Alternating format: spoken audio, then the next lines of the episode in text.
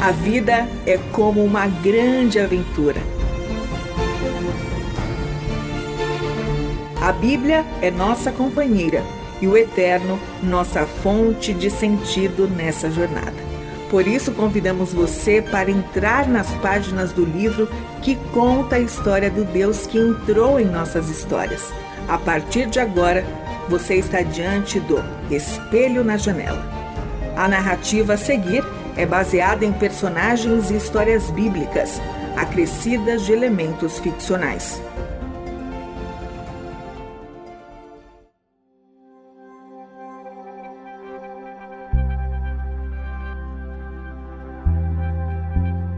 Tu criaste o íntimo do meu ser e me teceste no ventre de minha mãe.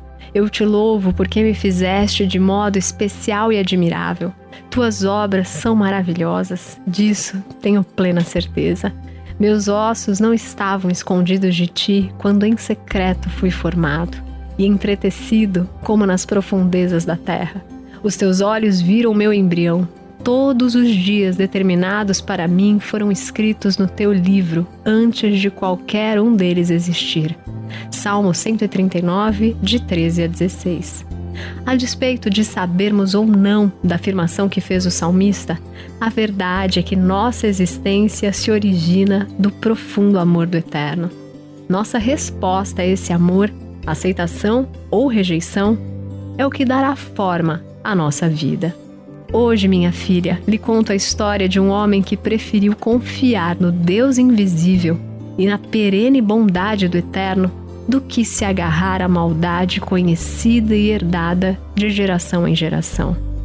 Você bem sabe que muitos por aí se perguntam se é possível alguém dar certo nascendo em uma sociedade corrompida, dentro de uma família onde o mal impera e em que tudo ao redor é destruição e desgraça. Josias responde a esse questionamento. Mas ele não faz isso com palavras, ele responde com a sua vida.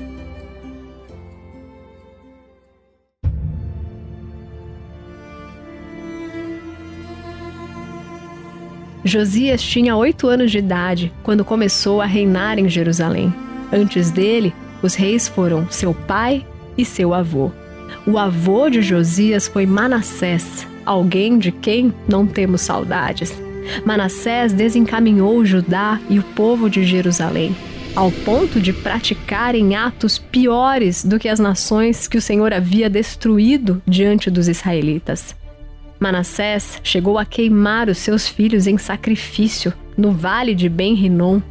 Ele praticou feitiçaria, adivinhação, magia, consultou médiums e espíritas, fez o que o Senhor reprova. O avô de Josias chegou a colocar dentro do templo imagens de deuses estrangeiros. Enfim, ele fez todo tipo de coisa detestável diante de Deus. E filha, você bem sabe que a bondade do Eterno não nos abandona. Ele chama a nossa atenção para que não corramos com passos velozes rumo ao abismo. Contudo, mesmo assim, Manassés e o povo não lhe deram ouvidos. Foi preciso então falar mais alto pois nosso obstinado coração parece ensurdecer os nossos ouvidos. O Eterno deu um chacoalhão na vida deles, com uma situação difícil. O Senhor enviou contra eles os comandantes do rei da Síria, os quais prenderam Manassés. Foi aí que o rei, em sua extrema angústia, se lembrou do Senhor. E enfim, ele se humilhou e, em oração, procurou o eterno. Não é estranho isso, filha? Muitas vezes deixamos para buscar a face do Senhor quando não nos resta mais nada. Que duro é o coração humano.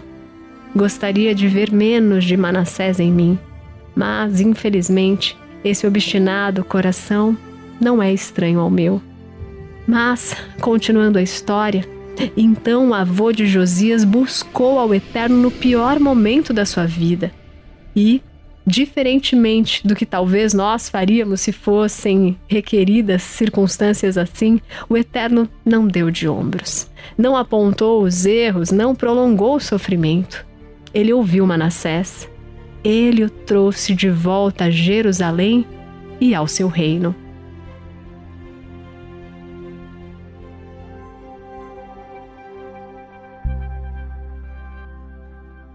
Filha, você está acompanhando a história? Então deixa eu lhe dizer algo, por favor, mantenha o seu coração sensível ao eterno. Que buscar ao Senhor seja a sua primeira atitude do dia.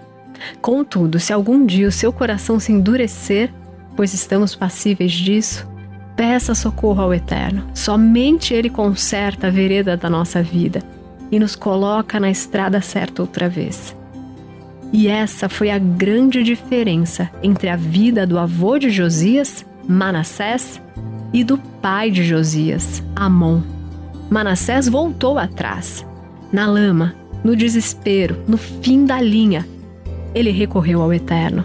E o restante de sua história foi para desfazer os erros do passado e caminhar direcionado pela boa mão de Deus.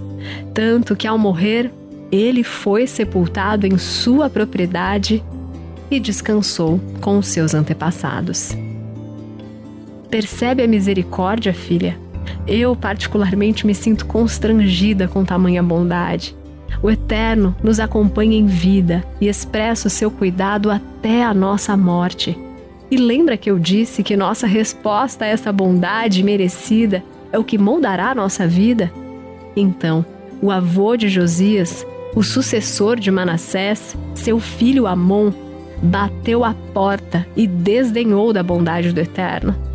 Não há nada mais triste que isso. Isso é correr com passos velozes para a própria destruição. Tanto que Amon tinha 22 anos de idade quando começou a reinar em Jerusalém e reinou por apenas dois anos. Ele, à semelhança de seu pai, fez o que o Senhor reprova ofereceu sacrifícios a todos os ídolos que Manassés havia feito. Porém, ele não voltou atrás. Ele não teve a coragem que divide completamente dois tipos de seres humanos: os que ousam confiar que a bondade do Eterno é maior do que os nossos piores pecados, e aqueles que vivem e morrem sufocados, cegos em sua própria maldade. Amon, infelizmente, está nesse segundo grupo. Ao contrário de seu pai Manassés, ele não se humilhou diante do Eterno e fez cair sobre ele culpa maior. Os oficiais de Amon conspiraram contra ele e o assassinaram em seu palácio. Isso repercutiu em uma resposta do povo, que matou todos os que haviam conspirado contra o rei e proclamaram o seu filho Josias como rei em seu lugar.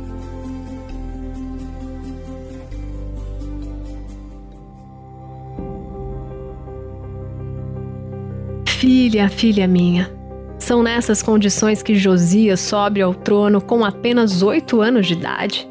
Agora me fale a verdade. Olhando para as circunstâncias em que Josias foi proclamado rei, você vê alguma esperança para ele? Tudo à sua volta era caótico, corrupto, sujo, desesperador. A sociedade banalizava a vida e dava de ombros para o eterno. Os oficiais haviam conspirado contra o rei e o assassinaram, e o povo havia matado os conspiradores. Para onde se olhava havia idolatria, e o sagrado era claramente desdenhado. O avô e o pai de Josias, seus exemplos mais próximos, seus referenciais de vida, se comportaram tendo o mal como norte. Seu avô teve um fim melhor do que o começo, por pura misericórdia do Eterno. Já seu pai, a figura central de sua vida, Amon, se dedicar ao mal do começo ao fim da sua existência. É nesse cenário que Josias vira rei, ainda criança. Qual a chance, a olhos humanos, de alguém dar certo num contexto assim? Venha comigo, filha. Sente mais perto, que eu quero lhe falar mais sobre isso. Como Josias não tinha boas referências próximas de como viver essa vida de maneira bonita, ele precisou olhar para o passado. Filha, eu te conto histórias porque eu também quero que você aprenda a fazer isso. Olhe, veja, pondere, perceba as escolhas, observe as posturas. Veja quem não se apoiou em seu próprio entendimento do mundo Note quem fez do eterno seu melhor companheiro, seu mais terno amigo. Caminhe na sombra deles. Foi assim que Josias andou. Ele não deixou que a maldade herdada, conhecida e quase grudada nele como sujeira em uma peça branca, determinasse a sequência dos seus dias. Ele cavou mais fundo. Ele olhou para o predecessor que havia sido um homem segundo o coração de Deus. Ele trilhou a mesma rota que o rei Davi. Josias, mesmo tão novo, fez o que o Senhor aprova e não se desviou nem para a direita nem para a esquerda. Quando Josias ainda era jovem, no oitavo ano de seu reinado, ele começou a buscar o Deus de Davi. Tão cedo ele se lançou na graça e percebeu que ela é essencial para uma vida de santidade. Já por volta dos seus 20 anos de idade, ele começou a purificar Judá e Jerusalém dos altares idólatras, dos postes sagrados, das imagens esculpidas e dos ídolos de metal. Josias reduziu a pó tudo ligado à idolatria. E preste atenção: não basta acabar com o mal. Tão necessário quanto isso é promover o bem, é preencher o espaço vazio com o que é bom.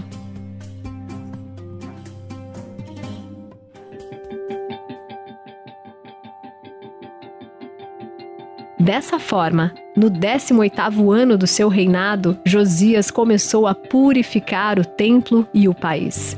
Para isso, ele enviou o governador da cidade, também o filho do arquivista real e mais pessoas para restaurarem o templo do Senhor. Estes foram entregar ao sumo sacerdote Uquias a prata que havia sido trazida ao templo de Deus e que os porteiros levitas haviam recolhido das ofertas de Manassés e Efraim e de todo o remanescente de Israel e também de todo o povo de Judá e Benjamim e dos habitantes de Jerusalém. Então, confiaram a prata aos homens nomeados para supervisionarem a reforma do templo do Senhor, que pagava os trabalhadores que faziam reparos no templo.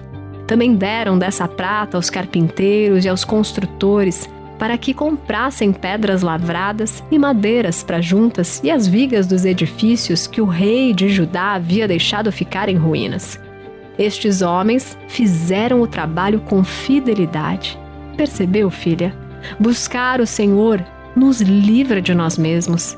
Quando começamos a conhecer o caráter do Eterno, somos aliviados de nossas pressões. Deixamos de focalizar a nossa atenção nas circunstâncias, em nosso passado e nosso pecado. Passamos a concentrar a atenção em Deus. E não há nada mais libertador do que isso. Caminhar com o Eterno muda o foco da nossa vida. Agora, os nossos dias não são mais ocupados pela sombra do que deu errado. Somos direcionados a preencher os momentos da nossa vida com a obra que o Eterno quer realizar no mundo. Não foi apenas com a boca que Josias respondeu que era possível desconsiderar anos de infidelidade e malignidade e aceitar de bom grado um novo começo firmado em Deus. Josias respondeu arregaçando as mangas e vivendo conforme agrada o Eterno. E foi exatamente nesse processo de purificação do templo que o sacerdote Uquias encontrou o livro da lei do Senhor que havia sido dado por meio de Moisés. Eu não disse, filha, que a bondade do Eterno nunca nos abandona? É bondade que chama para o arrependimento, é bondade que provê todo o necessário para uma vida de fé.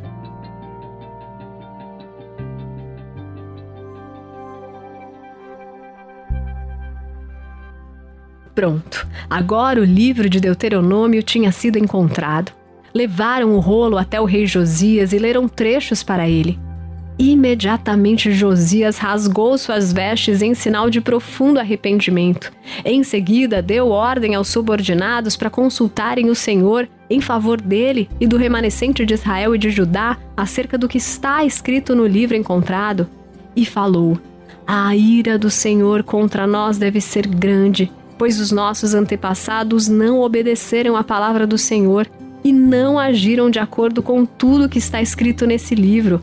Então procuraram a profetisa Ulda, mulher séria e temente a Deus, e que revelou que, devido à idolatria do povo, devido a terem abandonado o Senhor, a repetição de tudo que desagrada o Senhor, então ele os disciplinaria.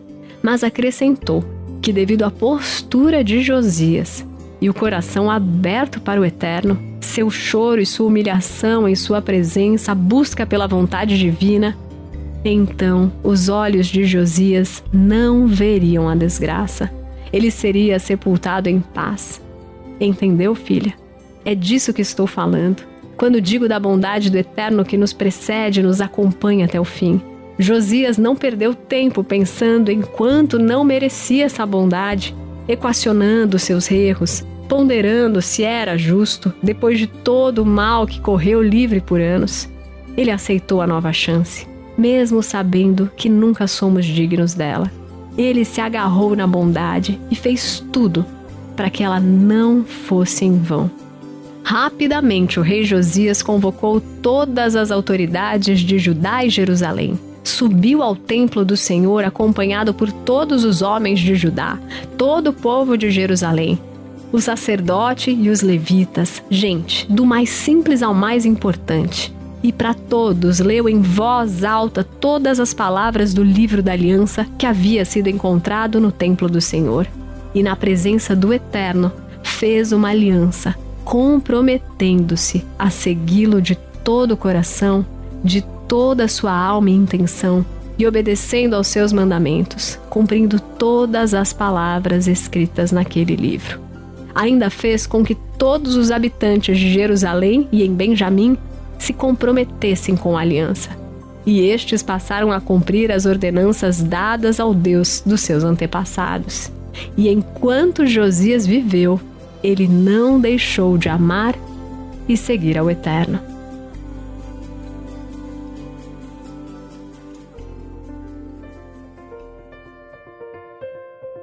Que vida, filha! Que vida!